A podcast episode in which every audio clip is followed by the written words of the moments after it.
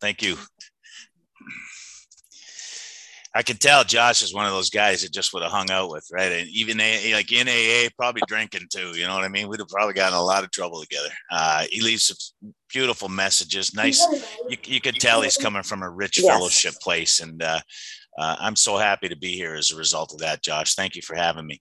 I love the deep South accent. We Canadians, we don't actually have an accent. You guys think we say things like a boot and stuff like that.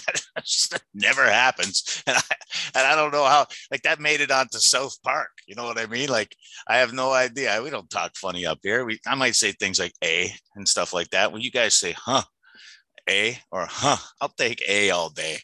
Uh, but uh, Mississippi, uh, thank you. Thank you for having me. I, um, I, I love Alcoholics Anonymous, and uh, if if you'd have asked me to come down there, Josh, by hook or by crook, uh, to walk down there to uh, to do this, and not because I I like to hear the sound of my own voice or or anything like that, but because I I am so uh, enamored and grateful to Alcoholics Anonymous for everything in my life that's come about. I hope I can express that adequately tonight. But I owe Alcoholics Anonymous everything, and it would never be a, an imposition for me to do something like that. So coming on here in the comfort of my own home, sitting here with a tie and a shirt and a jacket on. Uh, shorts. I got shorts on. I, I do have pants on. Um, right in the middle of the Toronto Maple Leaf Stanley Cup game, I might add. for you guys that don't know what that is. Hockey is a sport that we really like up here, and the playoffs started on Monday night. So exciting times up here. And uh, I was going to put the game on behind the screen with the volume down and thought that's ridiculous. I would, I need to focus. I need to be with you. And uh, uh, because, because, and, and when I talk about my gratitude, it's hinging on something uh, uh, that that occurred to me a, a while back. Is that I, will often hear people say when I came to the doors of AA or when I got to the doors of AA, when I got to AA, those kinds of things. Uh, that was not my experience. In uh, early in the early '80s to the mid '80s, Alcoholics Anonymous kept coming to me. I never came to it. And I want to emphasize that because anybody here that does the kind of work that is on all three sides of the triangle, getting the message out, reaching out to people, going to institutions, carrying the message of Alcoholics Anonymous, guys like me owe you their lives. I owe you my life. And, uh, uh, you know, so again how much of an, an, imposition is it to me to to sort of come together have a few laughs share a few stories and and and, hopefully inspire somebody to to make some changes and uh, that that's really what we're here for I don't know if there's anybody new in the room. We didn't qualify anybody that way. I'm just going to tell you my story because I feel like I'm making some new friends here tonight. I feel bad for Chris, Jips, and, and even Ryan and Risa. I mean, they've heard me they've heard me talk so many times. But the fact of the matter is, is, is my experience is is tied up in in in in, in what it was like, what I was like, what happened, then what happened, and what I'm like today. That's that's that's what I've got for you. And uh, uh, and and the energy around around how I understand this is um, it's charged. And uh, what will happen is I'm stumbling into the gate right now, but once I get in there, I'm like a wild stallion. I'm just going to go with whatever comes out. But what's really important to me is that is that you do stick around for a few minutes after. And if you do have any questions concerns or complaints about alcoholics anonymous you have a chance to air them so that we can all laugh together and maybe try to help you through any of this stuff. Uh, i uh, alcohol. I mean I, I mean i didn't even know i had no idea that my life was a shambles. I had no idea that it was so broken and busted up. I had no idea that it was so damaged until it wasn't. You know, I grew up in this Irish alcoholic home. Uh, we we we had I had an older brother, younger brother, and a younger sister. I had an alcoholic father and a mom who never touched a drop. Uh, I she looked after all of us, all of us uh, folks in the family. My mom looked after us, and her mother was alcoholic. Uh, there was alcoholism that ran rampant through her family. The Cosgrove side is is legendary for their drinking and their and their their trouble. Um, it's just been a big part of my life there has never been, in my estimation, anybody in my family that's a successful drinker you know, and I don't even know what that is, to be honest with you. So I wouldn't know how to define it anyways, but I've never actually seen it. I've had a, a relationship with alcohol that's been bizarre since I was a kid. And uh, what I mean by that is I'm talking about at a young age, and and and, and oftentimes I'll hearken my guys to go back there and just try to understand where alcohol showed up in their life. And and I remember being you know six seven years old and and and family going on a vacation or family going on over to somebody's place to to celebrate some something, and uh, we'd load up the car. And the way it would go is that mom would be doing all the load dad would be nowhere to be found but mom would be doing all the loading up. And the first things that would go in there would be all the uh, all the playing equipment the sport the baseball gloves bats all that kind of stuff all the toys and that and then the next thing that would go in were all the kids clothes and then the next thing that would go in is all mom's clothes and then somewhere dad would walk out with a small little shaving kit with his clothes and a great big cooler and in the cooler was a couple of jugs of whiskey, a couple of jugs of vodka, some beer, bacon, and you know stuff like that, moose meat, that kind of stuff in the cooler. And the big cooler would get lifted up and put into the trunk, and there'd be no room for this big cooler well, out would go mom's clothes, out would go the toys and all that kind of stuff. That cooler was coming with us. And I tell that story because I was witness to that, knowing how important this was. My relationship with alcohol was demonstrated for me at a young age. I remember coming up the stairs on a Sunday morning, Saturday, Sunday morning. My dad drank bromo seltzer all the time, but I'd come up the stairs, it'd be seven, eight o'clock in the morning. I'm just a kid. And my old man would be sitting there drinking a Bloody Mary uh, with vodka and, and, tomato juice, very little tomato juice and, and lots of vodka. And that'd be every Saturday or Sunday morning. And learned later was taking the hair of the dog that bit him. You know, it's just he was constantly hungover, sick from alcohol, or actually drinking and, and experiencing the, the well the benefits of alcohol. And I, so I was witness to that. You know, it was the only love relationship I ever witnessed that was successful in my father's life. He beat my mother. He beat us kids. He had arguments and fights with everybody he ever met, business partners. My father was an angry, raging alcoholic. And that was his life.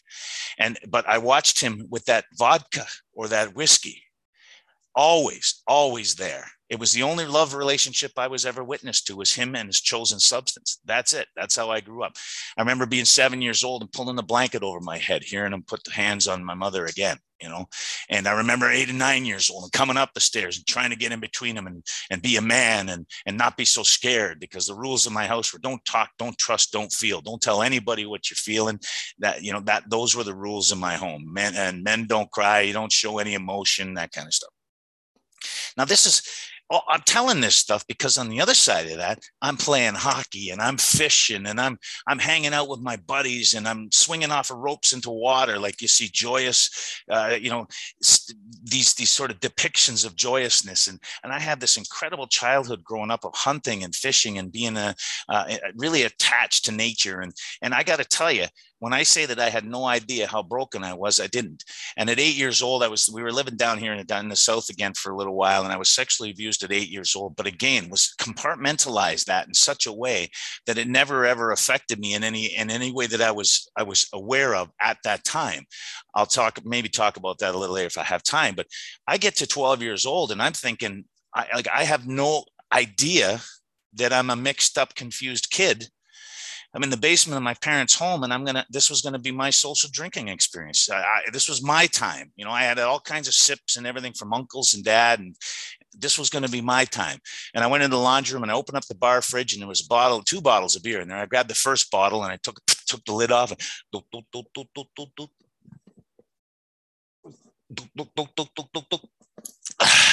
and I put it down and I grabbed the other bottle it, think of the worst beer in Mississippi. This was like 50. This is Labatt's 50. And I slammed it down and I and, and I just waited. I waited for it to happen. I, I stood there in the laundry room in my in, in parents' basement and I waited for it to happen. And it did. Eight, ten minutes later, I began to have this feeling. I began to have this sensation, this sort of over this this sort of cloak that came over me of warmth and and okayness. Now here's what i want this is what i need to understand every day of my life is that all alcohol did for me is it took me up to normal. I just began to feel like i now knew that you guys always felt. I had no idea that i was so mixed up and confused until it was all straightened out. And two bottles of 50 the only two bottles that were there straightened me out. And i loved it. I just stood there and reveled in this experience of of of this feeling this sense of ease and comfort that just came over me as a result of these couple of beers and and and and, and I was quite enjoying it when the room started to spin. And you know the spins right? It just it started to spin and I was like oh shit you know I went out into the wreck and whoop whoop whoop it speeds up. It won't stop spinning and I go into my bedroom whoop whoop whoop, whoop it speeds up. I lay back and everything I'd ingested the last couple days flies around the room like a some black licorice, a hard boiled eggs, some Kraft Dinner stuck on the walls, stuck on the ceiling, and I'm out. I go out. I get up the next morning.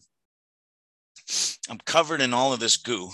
I'm just covered in it. And I, and, and I mean, I was the scent, the smell in that room was like so acidic. It was burning my nose. And and I and I and I sat up and I was covered in this bile and I my head was pounding. Oh my God, the stink. It was so gross. My head was pounding and it was boom, boom, boom, boom, boom, boom. I thought I was gonna be sick again.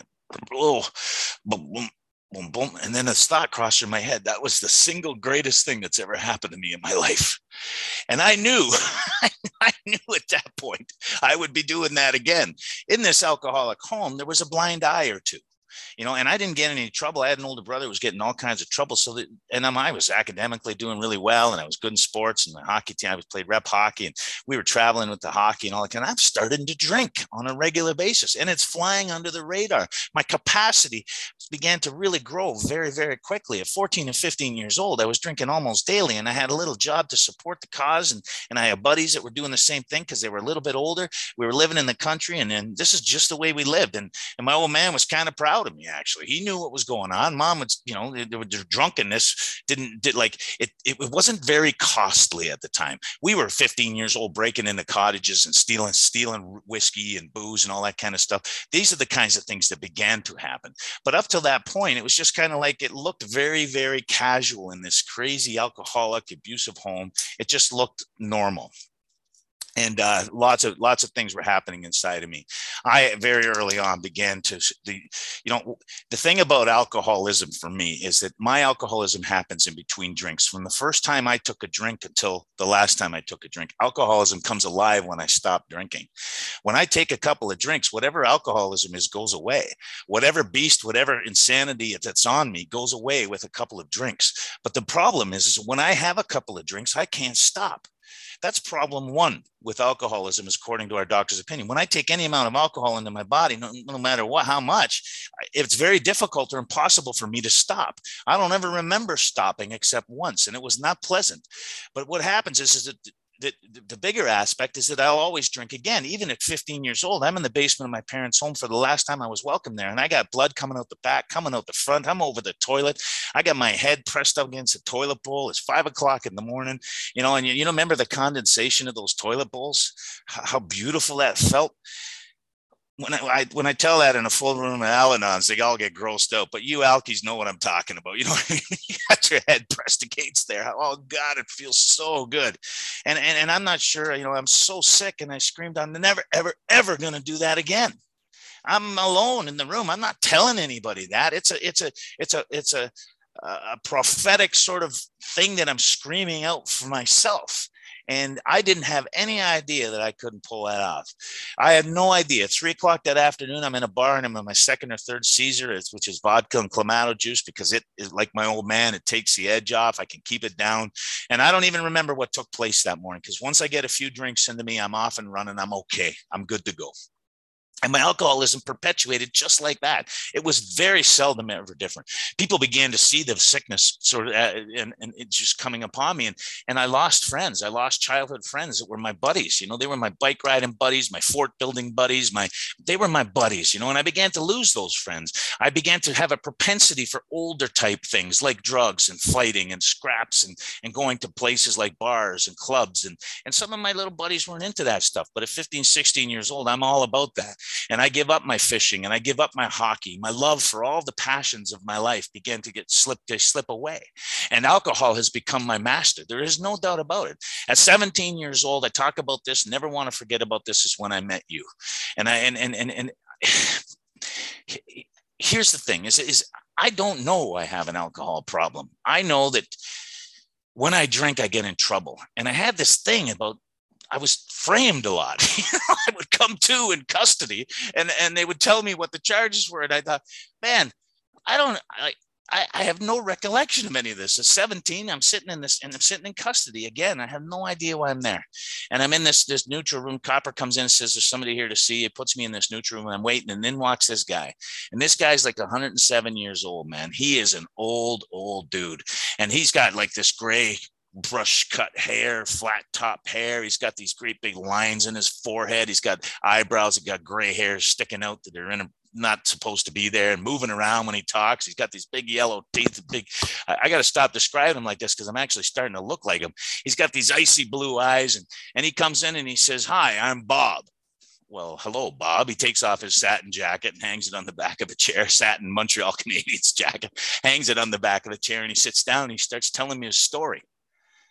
His like all 107 years, man every single goddamn minute. He starts telling me his story. Like I give a shit. I'm 17 and this guy's going on and on and on. And I reach over and I put my hand on his shoulder and I said, buddy, it's going to be okay. He's going, and I was going to drive my truck into the wall with my son on my lap. And I'm going, man, you needed the drinking.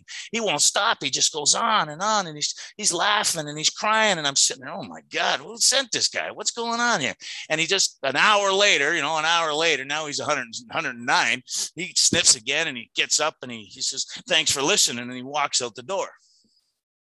I go to the coppers. I says, "What the hell was that? Who who was that guy?" He said, "That was the A and A's." Well, I never asked the A and A's into the into my life. I never asked for that. I just this guy. Now I tell this story for a reason fast forward about six, seven years from there, I'm actually in a, in a meeting, one of the biggest meetings in the city. And I look over and I see this old geezer in the corner making coffee. And it is truly the worst coffee in the history of Alcoholics Anonymous. But this old guy's old making coffee in the corner.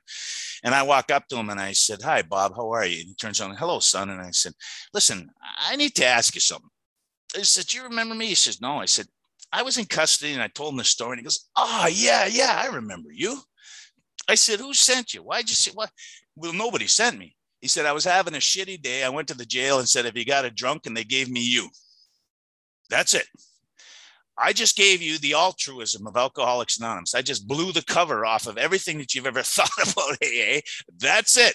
He was having a bad day and he went to find a drunk. Now, I tell that story because our literature talks about a man who's pacing the Mayflower Hotel lobby who's going to get drunk. He happens to be one of our co founders, but he's going to get drunk.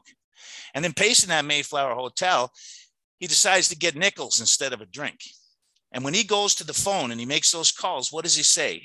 He doesn't say, help me. He doesn't call his sponsor. He doesn't call, you know, he doesn't call Ebby. He doesn't call his wife. He doesn't call doctor. He, he, he says, he calls every single number on the church directory. He says, I'm a rumhound from New York and I need to find a drunk.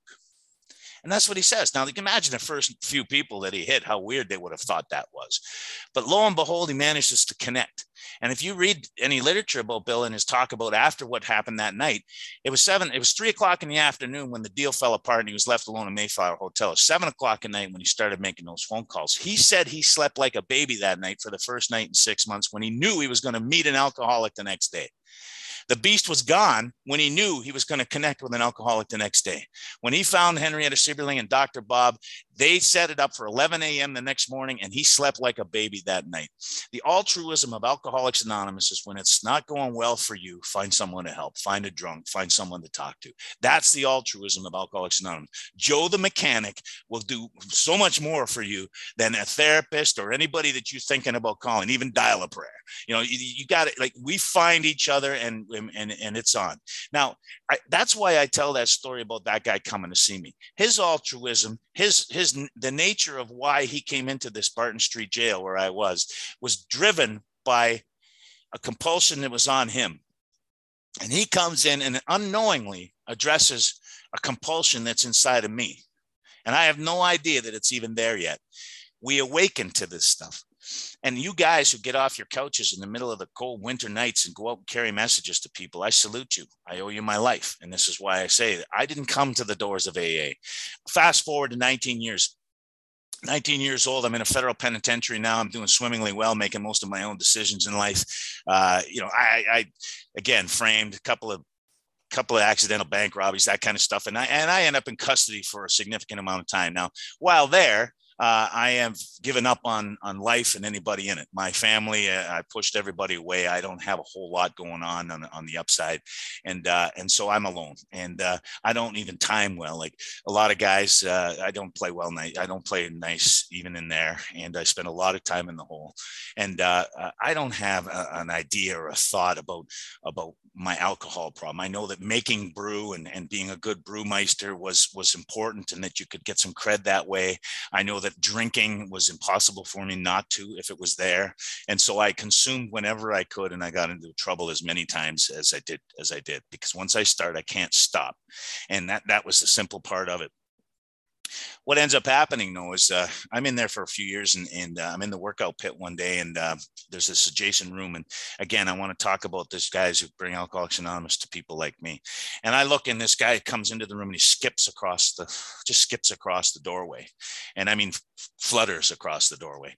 And uh, uh, week after week after week on the Wednesday, the same dude's coming in and he's putting on this big pot of coffee and all that kind of stuff. I stick my, he can hear the coffee uh, percolating and smell it. And I stick my head and I say, Hey, buddy, what's up? And he says, I'm putting on a meeting. And I said, Oh, whatever. And so I go back, I work up next week. I said, you're back again. I said, he says, yeah, yeah. He said, my sponsor says I got to do this to stay sober. And I, I didn't even know what sober meant, but I said, well, I don't know what a sponsor is, man, but and I don't know if you noticed, there's, like there's nobody here. Usually, a meeting would be if there's some people here. And uh, the next week he came, and I stuck my head in again, and I said, "Buddy, there's nobody here." And he said, "Well, you're here." So I just stepped in the room and I started chatting with the guy. And this guy's name was Steve. Now, Steve had never done a day in prison. He'd never been in trouble with the law. His sponsor suggested to him that if he wanted to stay sober, that he carry a message in behind these walls, and that it would probably help him. And that's what he was doing, dutifully as his sponsor had directed. I sat there with this guy, and we talked about fish and we talked about women and we talked about a lot of stuff that this was just a really really nice man. And i hadn't had conversation or visit with anybody like this ever. And uh, i really enjoyed his company. Another con stuck his head in the door another con stuck his head in the door. Eventually there were six of us in the room and every week this guy would come put on the coffee give us tailor-made cigarettes pour us coffee laugh joke and all. He'd listen to us planning bigger and better scores because we were such geniuses you know we are going to all hook up when we get out you know? Yeah the best yeah that's where the best plots happen in custody with your cellmates. And what happens is is uh, he comes in one day and he says, "Hey, I got these passes for the 13th Institutional Conference of AA." And uh, we said, well, "What's that?"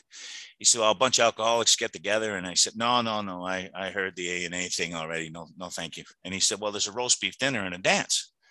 I said, "Pardon?" He said, Yeah, there's a roast beef dinner and a dance. I said, Whoa, a, a roast beef dinner? Yeah. And a dance? Yeah. With chicks? Yeah. So, hey, I, am an alcoholic, man. Help me. All six of us. You know, hey, yeah, I got a problem with drink. Hey, my old man was a drunk. Can I come? And so all six of us are going to the A and A conference. And I got to tell you, man, there was some enthusiasm around this little, little little cluster of folks because we were going outside. We were going outside on the chain, but we were going outside, and it was pretty exciting. And, and if you've ever done time before, you know, you know, there's just only a couple things we do well in there, and that's cook and, and laundry. And uh, I go down to the stores to get my laundry for this outing, and I, I, I picked this this beautiful sort of crisp, crisp white shirt, like a glare would burn your eyes, and a, and a, and a tie with, with stripes going this way, and and a navy blue jacket that had buttons on it with anchors on it, you know, the gold anchors. And, and I had these gray slacks with these pin presses on them and, and they wouldn't give me a belt or, or laces. I'm not sure why, but uh, my nice shiny shoes. And, and I, and I got this suit from stores and I'm, I'm ready to go. You know, I take it back to my cell that night and, and I put it, I'm, I'm steaming up the room with the hot water in the sink and I'm, I'm putting it underneath my mattress and rolling on it to press it. And, and I can hardly sleep that night. I'm so excited about this thing. And, uh, you know, we get up in the morning, I, I put on this, this outfit, I look in the mirror, you know, I just get it all out, get the tie, and I look in the mirror and I put a big wad of Vaseline in my hair, you know, and I look in the mirror and I, okay, good to go. And all the cells open up, six doors open up. We all step out dressed exactly the same. Going to the AA conference, anonymous conference. We're dressed exactly the same. We go down, they put us in handcuffs and shackles, and we're getting on this great big green bus that says Correctional Services of Canada on it with a flag and and and, and bars in the windows. We're on handcuffs and shackles, and and we're in the bus and we're going this thing. I got butterflies in my stomach. I feel like I'm gonna puke. I'm so nervous and, and excited and nervous. And, and I don't have anything to anesthetize. I haven't felt this way in a long, long time. And, and probably since my court dates. You know, I haven't felt like that in a long time. And we're going to this institution and we get up and there you guys are standing out front with your styrofoam cups and your cigarettes and and and puffing away probably talking about fitness. The van pulls up in front and uh, if you've ever had handcuffs and shackles on you know exactly what i'm about to say. They're always like four inches shorter than they're supposed to be you know? So when i go to step off that last step i go down and all the five guys behind me pile on top of me. We're all piled up and we're all tangled up in all the hardware and the chains are rattling and you weirdos are just standing there going welcome welcome welcome. It's like you don't even see the handcuffs and shackles. Like we are really weird. We freak new guys out. We do and new gals. We freak them out because it's welcome you know it really is anonymous. And uh, we get into the building and we're all tangled up in these chains got our jackets all twisted up in them and stuff like that. And we get to the bottom of the stairs and we get all undone and and they open up the doors and there's like 3 million people in the room and I just gave you another new guy experience, a new gal experience. When those doors opened, there was at least 42 billion people in that room, and my heart started to pound. I am not a man. Don't talk, don't trust, don't feel with the rules I grew up with you don't let anybody see what's going on inside. But for the first time in so long i'm feeling all of this anxiety and this like almost like panicky fearful uh, stuff going on inside of me. And i'm so aware of it. They take all this stuff off and i go to walk in the room and i mad dog everybody. I, I go right to default. I'm going to stick my chest i'm 230 pounds of solid jailhouse muscle and i don't give a shit about too much. And i'm going to let you know that. My shoulders go back and i walk across the room like i own the goddamn place. And i'm looking at every one of you and making sure you stay the hell back. You stay away from me. And that's the same as a signal I'm sending out. That's a message I'm sending out. Now, inside, I'm terrified. I get to my seat and it's like, oh my God, I'm safe. You know, it was like the, the longest walk I had ever walked was across that room, that hallway to get to my seat. And I tell you that too, because those are the guys I work best with today the big gnarly pricks who stand in the back of the room with their arms folded, all tatted up, pressing on their biceps, making, you know, making damn sure that nobody gets in and nobody comes. They're ordered there. They're mandated there by whatever body, whether it's their partner, whether it's their law, whatever it is. They're not, they don't want to be there. And those are the guys I seem to get, and those are the guys I work best with. And it's I think because I'm so in touch with that experience and that fear and that that that littleness, man. I if I could have crawled up in a hole, I would have. But my default is rage and anger. My default is to lash out and strike first. So I go across, I sit down, and I'm sitting there, I'm having an amazing experience that night. You know, I'm looking around the room, I'm looking for her, right? I'm scoping the room. I don't know where I'm going to take her, but I'm looking for her. And uh, while sitting there, the, the guy gets up and speaks. Another AA guy, he's an old geezer too, 115 years old. He tells the same story the other guy told. It's very similar. And I heard it and I thought, yeah, I heard that before. And then we, we have this great dinner and and the chairperson gets up. This was an important piece. The chairperson gets up and he says is there anybody out there in a day parole passing and could you please stand up? And 15 of us stood up and all you weirdos clapped. You clapped. Whistled clapped. It was pretty enthusiastic i have to say. But then he said is there anybody out there who's ever done time? Could you please stand up? And the chairs scraped across the floor and everybody in the place stood up at once and you could hear this whoosh and it was like it sucked me right in like a vortex. It's it was like oh no. No no no not the a and a's. I knew then i was one of you. It was like not aa really? I'm a bad dude. I'm a aa these are my people? Oh shit. And everybody started falling on each other and laughing and joking and shaking hands. And there was a young girl that was crying and they were free, man. They were free from whatever had been on them. They were free. And I thought, I have that. I have to have that. And I'm not saying that out loud, but inside, I'm just dripping with tears inside my chest. Have you ever had that feeling where the tears were inside and there was nothing outside? And that's what I was sitting down. That's what my experience was. And uh, you know, then then uh, this fluttery guy, Steve, he comes fluttering up behind me and he puts his hands on me. He goes, "Hey, yeah, wasn't that great?" And I said, "That ah, roast beef was a little tough." And he says, "Yeah, he was, well, you're ready to go?" And I said, "Go." I said, "Go where? What what about the dance? What about the chicks?" He goes, "I lied." so we, I got to tell you, man, I'm pretty pissed. You know, I'm pretty pissed off, and, and, all the other guys are looking at me and say, "What the hell?" And it's like, I, I don't know, you know. And then we go back, and they put the handcuffs and shackles, and they escort us into the into the van, and we're going back. And I'm stoic. I'm pretty quiet, and inside, I'm angry, but I'm not. I don't know if you understand what I'm saying. I became a conundrum. I wanted to hate the son of a bitch, and I couldn't. Something happened to me there in that room. When we got back to the institution, I told everybody what I was going to do that guy when he came back in. I waited for him, you know, on the Wednesday, I waited for the guy to come back in he come walking back in and i get inside the room and he's got his back to me and he turns around with a great big smile and i couldn't help it. I smiled back and the first thing you know i started laughing. You know he got he got one over us right? And we sat down we started talking. Now he'd been there for months and we had never talked about the a and a's and in that room that he was in there was these 12 things on the wall and i had seen them but because they had embossed the word god wherever god was in I, I, I immediately turned away and I thought that's for the religionists. That's for the people, the Bible study guys, the jumping for Jesus guys, all the do-gooders that come into prisons. That's that's that's for them. That's why it's in this room. I had never looked at the steps. So I take a look at the steps and he says, he's looking, hey, look, it was okay, powerless over alcohol. I said, well, yeah, you know, when I when I drink, bad things happen. You know, that's that's not a that's not a tough one. That's not a stretch for me. I, I, I, when I drink, bad stuff happens. I get that. Step two is came to believe. Nah, I says you're getting a little strange on me there. I says I can feel a vibe coming that I'm not that comfortable with. And uh, in step three, you don't even hide it anymore, and you actually use a capital G. It's not like it's you don't even hide it. It's like, and then step four, I sit down and write this stuff down that I did. I'm not writing anything down. I mean, I, I'll do an inventory because I did some horrific things, but I'm going to lay there and think about this stuff at night. That's that's what I'm going to do. I'm not going to drink and I'm going to lay there at night and think about all, all the horrific things I did. And step five tells somebody that is a ridiculous proposition at best. Step six and seven, now you're going right for God again. We're not going to do that. I told you that earlier. We're not going to do that. Step eight and nine, I'm not paying back the money. Whoever came up with that needs to rethink this whole program. I pay back the money. It's not happening. Step 10, deeply weird still to this day and i hope i get a chance to talk about it for a few minutes later. Step 11 now you're not hiding it at all. I'm jumping for jesus down in james street in hamilton with a bible and that's that's how it's going to be and i'm not doing that. Step 12 help people. Yeah i can do that. So i had a 1 4 and 12 program. I took them right off the wall and i put them right into my life and for the next several weeks several months i began to have an experience of a three step don't drink think about all the shitty things you did and go and tell people they can have what you have if they just do what you did. And that's how I spent the rest of my time in prison. Now, nobody got sober around me, but I got a parole.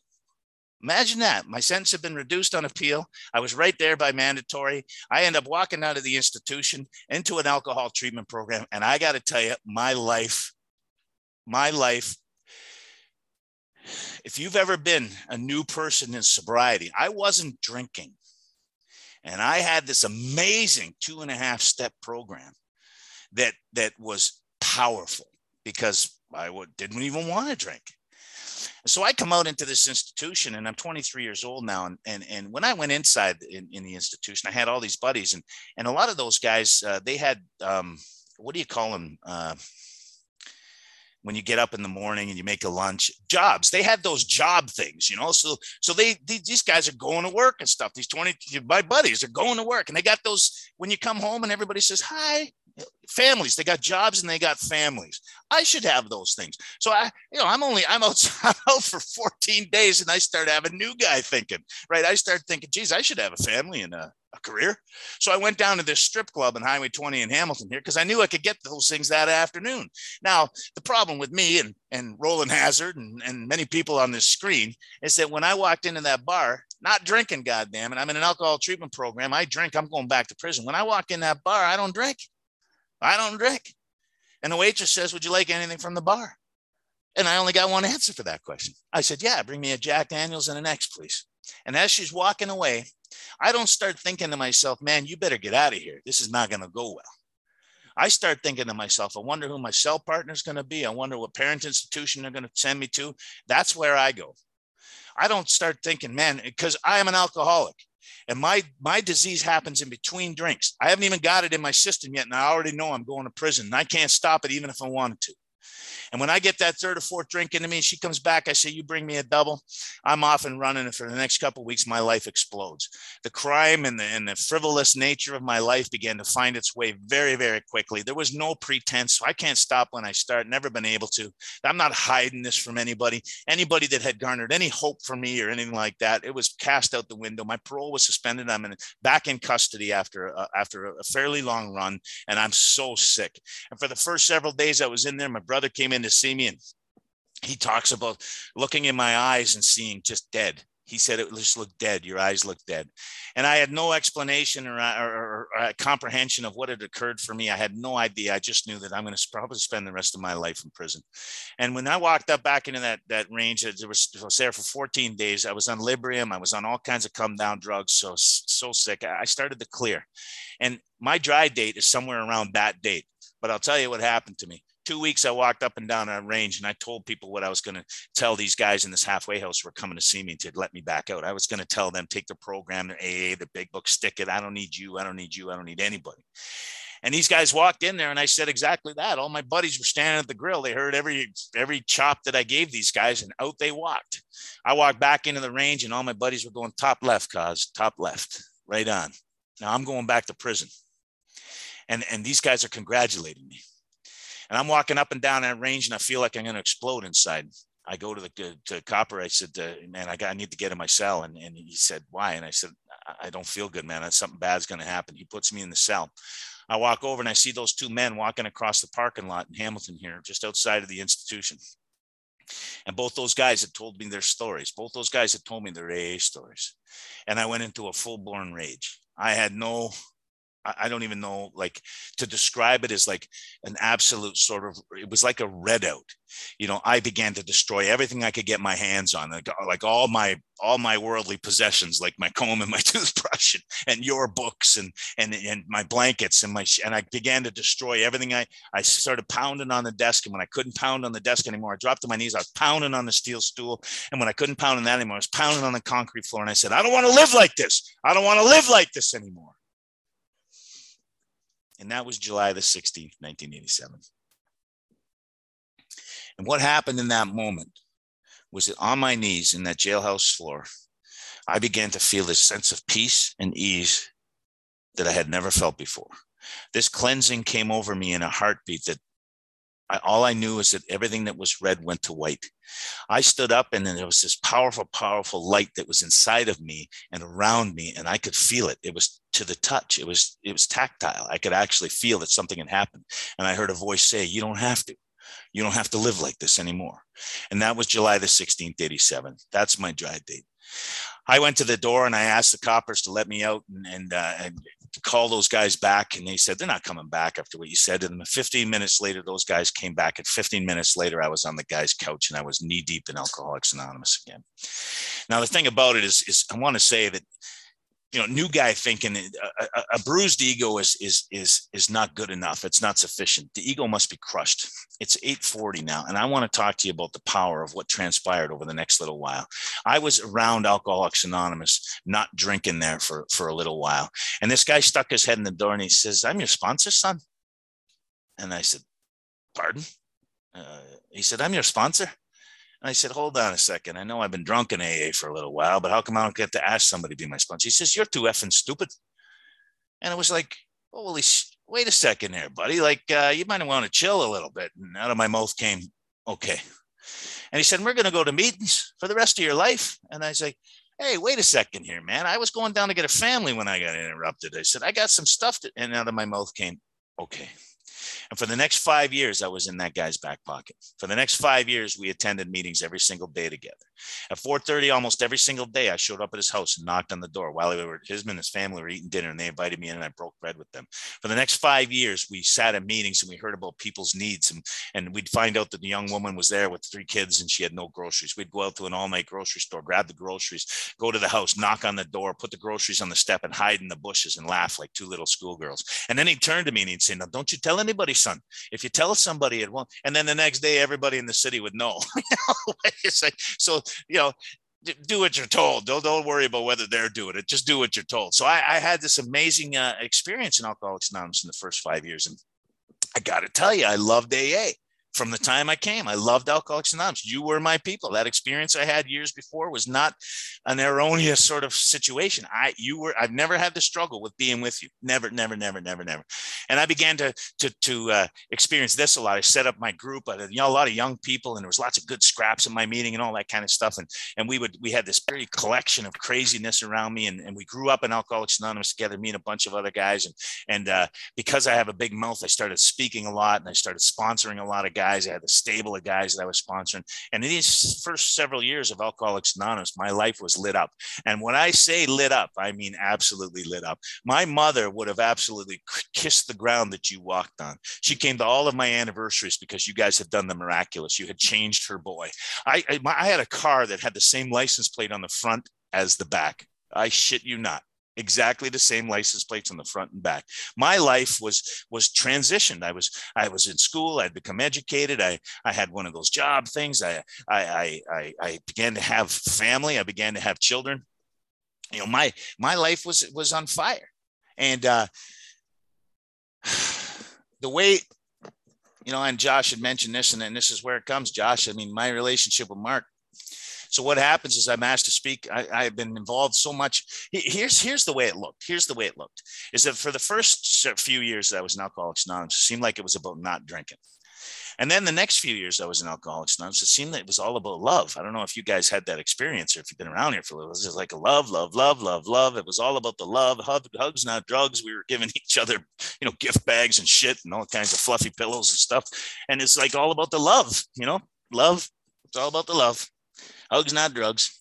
And uh, so so that's that's my experience. And and it wasn't a coincidence that i had a little girl at that time. Her name is gidget. She's amanda. She's this tiny little roast beef type looking thing. And i remember the first time she looked up at me and i looked down at her and she told me she said the words i love you and i couldn't even hear it but I had this experience that I, I knew I had arrived, that I had hit the marker in Alcoholics Anonymous, that I had hit the pinnacle, that this was all about love.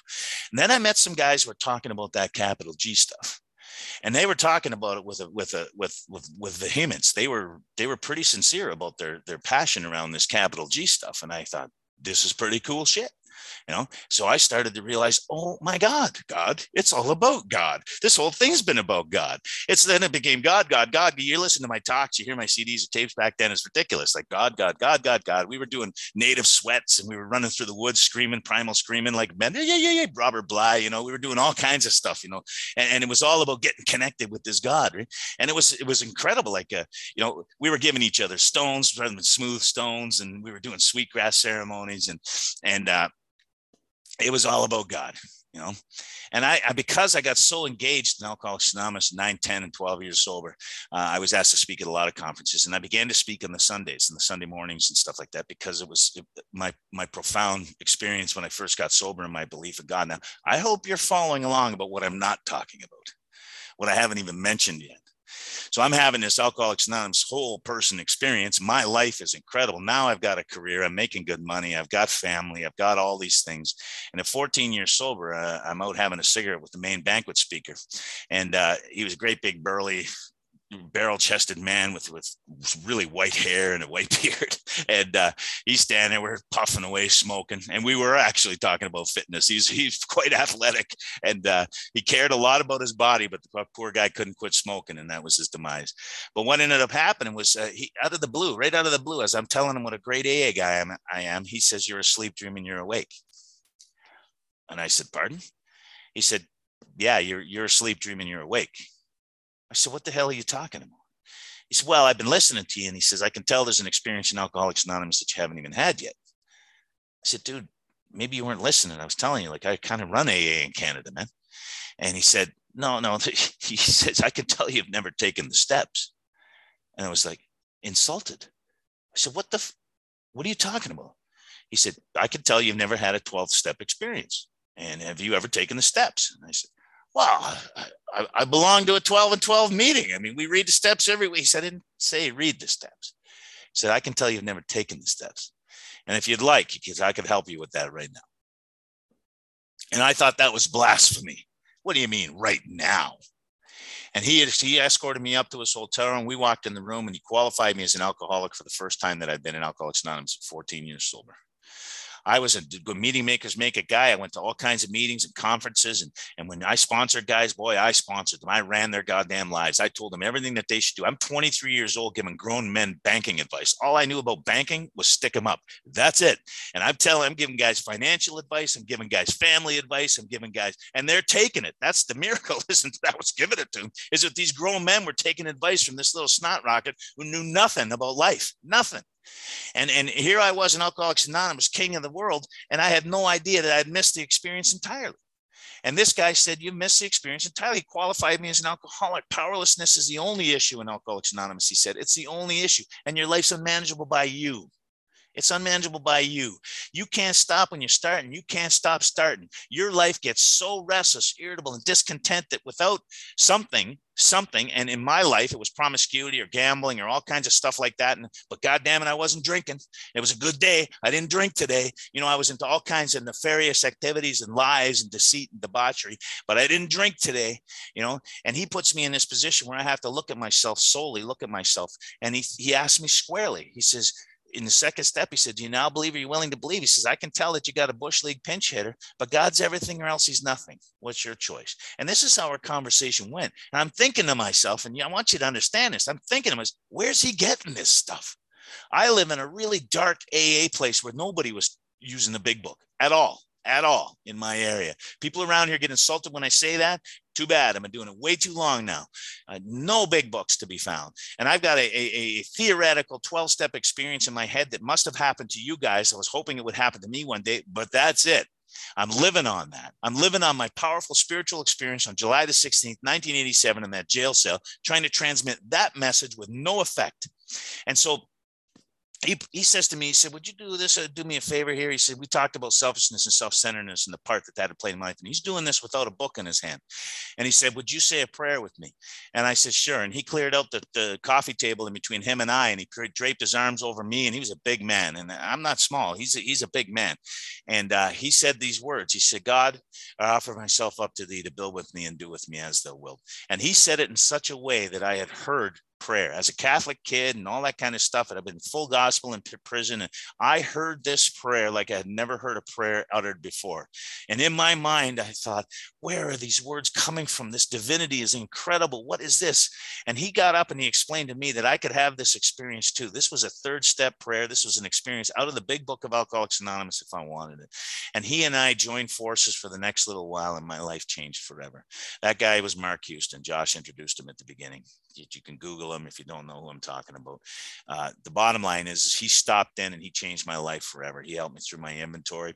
I came out of that experience in that room a different man. My talk on the Sunday morning was one of the one of the strangest talks that have ever happened in my life. My sponsor, that sponsor I talked to you about earlier in the first five years, wouldn't has never talked to me since because I got up there awakened. I got and and was so filled with the understanding that I knew nothing that I shared that. And I thought, how could anybody have told me? They didn't know either. And anybody that comes up to me now and says, Don't you remember, man, I took the steps back. And I said, Well, why did you keep it secret? Like, how did you keep it secret from me? So don't say those things. If you're in a dark area, don't tell people that you took the steps if you didn't. It's, it's dangerous at best. But I want to say, I went back to 14 years sober. I went back to the guys that I sponsored and I began to, to, to talk to them about this process. And many of them wanted nothing of it. And so some of them did and have survived and done very, very well today. And I sponsor men only through the 12 steps now. That was that, that was 14 years sober that my life changed. I'm 30, July 16th, 87. What does that make me? 36?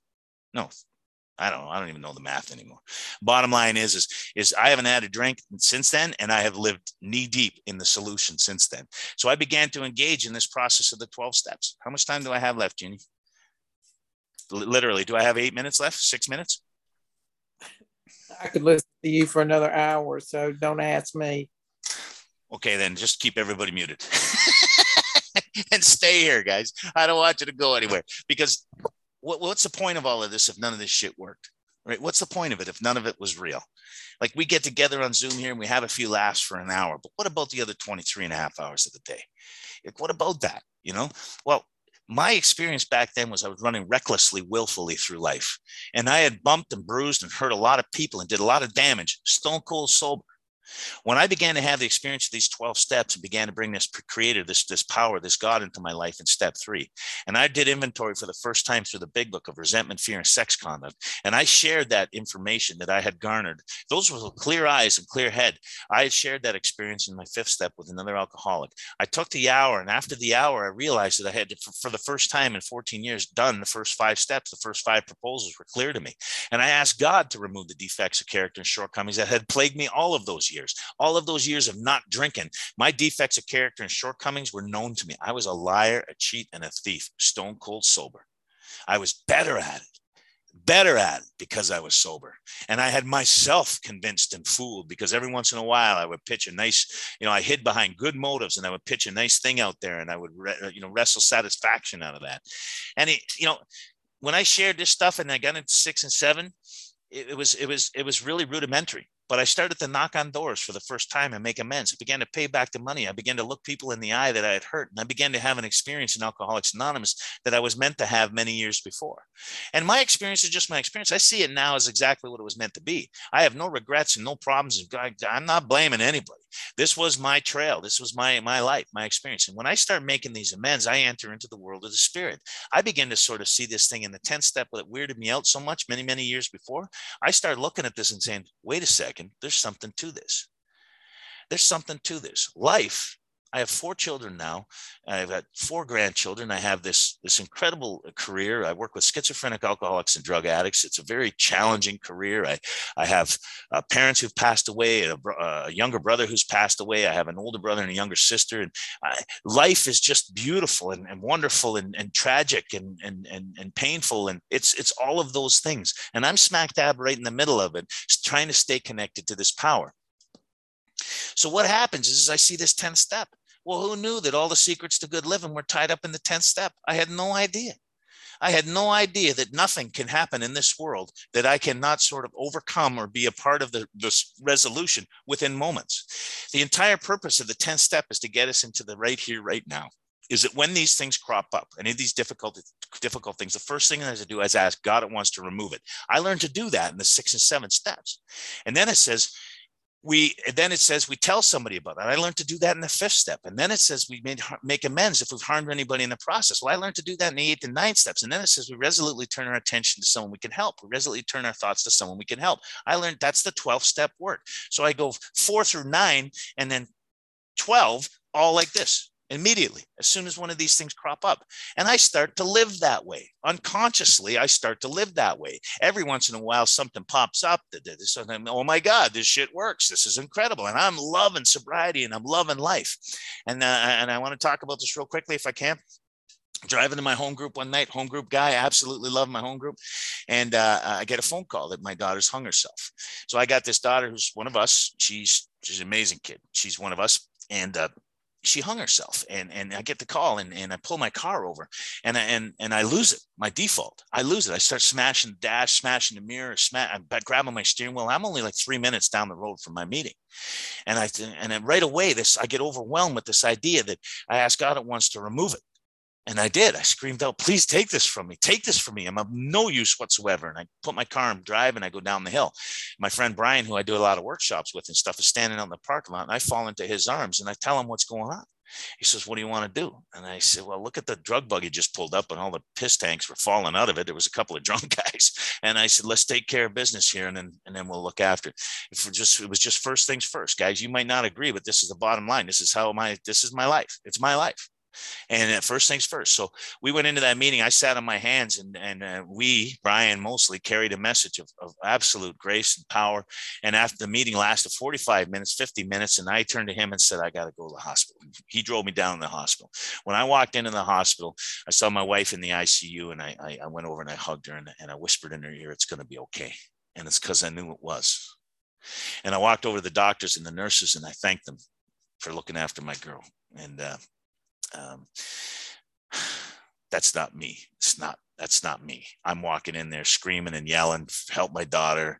I walk into the room and Sarah's there. She's got all this, she's all, you know, tubed up and, and everything's electric and just iron lungs keeping her alive. I put my hand underneath her head and I, I lift her head up and I just kiss her on the forehead and I tell her everything's going to be okay. And it's because I knew it was. That is not the guy that was in the car an hour before.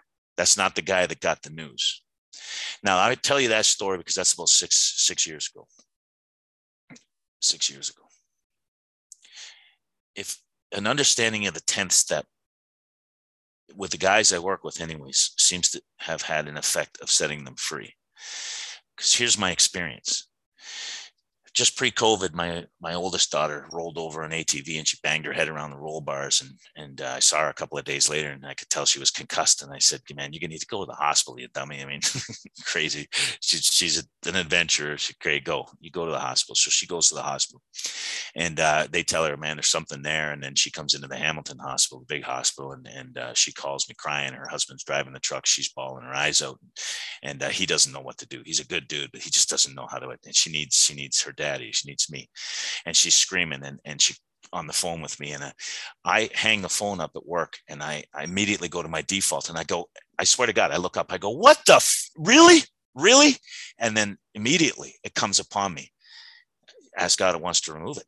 And I, so I got up and I walked over to the room of Jason. I dropped to my knees and I said, God, you need to take this from me. She's coming right here, right now. I need you to take this from me so that I can be there for her. I got up, I walked out. I told my coworker exactly the news that I had just got. I walked out the door down the stairs and she came into the back parking lot and she fell into my arms and she sobbed hysterically. And I kissed her on the side of the face, kissed her on her head, and I told her that it's going to be okay. And it's because I knew it was. It's because I knew it was. Alcoholics Anonymous changed that one hour six years ago to about four minutes two years ago and has changed it to four seconds today. I wouldn't want to live any other way the relationship that I have with this God, this I've sought through reading, I've sought through prayer, I've sought, sought through meditation, I've thought, I've sought through church, I, have sought through all of these things. I I don't know if I strike you as a jumper for Jesus kind of guy, but I am on fire for God. I am on fire for the God that we talk about in this Alcoholics Anonymous program. Your God, my God, the God. I am on fire for it, and and the reason is because I'm never closer to that God as when I am with you. The 12th step helps me realize the 11th step having had a spiritual experience as a result of these steps, I tried to carry this message to alcoholics. When I get engaged in the process of recovery with another alcoholic, God is always there. And it's never so obvious as when I'm with another alkie. These times when I get this news about my daughter or when I get the news of somebody's passing, we lost eight young people in Alcoholics Anonymous just before COVID and overdoses and all kinds of uh, suicide and all kinds of nefarious circumstances. And I, I was heartbroken. A couple of them were guys I worked with. And uh, we all suffered very badly. And I began to doubt, like not doubt God. I began to doubt, like, what are we missing here? And and it was nothing. It was all this sort of these things aren't in design to pull us closer to God. God doesn't play like that. But the fact of the matter is, is when I have allowed God to let me come closer to Him as a result of these experiences, I am always safe and protected. There's never too hard of terms. This this power, this this this this relationship with this God, it's all I've ever been seeking. It's all I'd ever wanted. Now, who knew that it would come through you? Who knew that it would come through? Like, if, again, if you see me in, in my community and, and in my work and in my family. Uh, I, I'm always with you. You are a part of my lives. I fish with you. I play hockey with you. All those passions that I had way back when that I let go, they're all back now and, and heavily so. But I do it sober and I do it with you guys, you know? So this thing about this thing about recovery is, you know, it's it's it's a very interesting thing and and I, and I and zoom has allowed us to get to to me anyway get to a lot of meetings that i perhaps normally would not get to and i have become really really uh, interested in sitting and listening. So i sneak into a lot of rooms and i just sort of audit you know i sit and listen and i have an aa experience and uh, and i got to tell you i mean i have grown uh, in my love and appreciation of alcoholics so much more as a result of zoom it's incredible and i'm not saying like because i'm back at my home group now and I'm loving every minute of it. But but this this experience has been absolutely wonderful to pull us together. And uh, uh, you know, I, I, was just saying to Chris, he was er, taught earlier. I heard a guy talk last night, and uh, the expansiveness to which he understands his spiritual living today is something that I want to shoot for.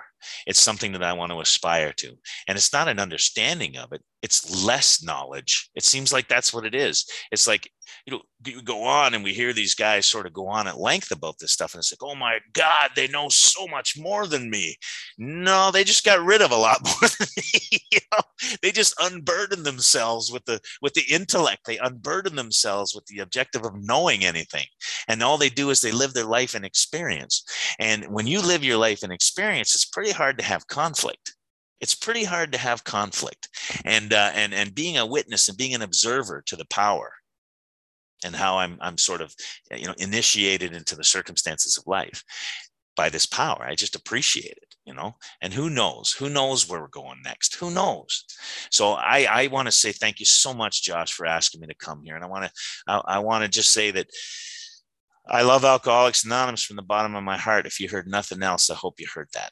Thank you very much for having me, guys. Whoa. Wow.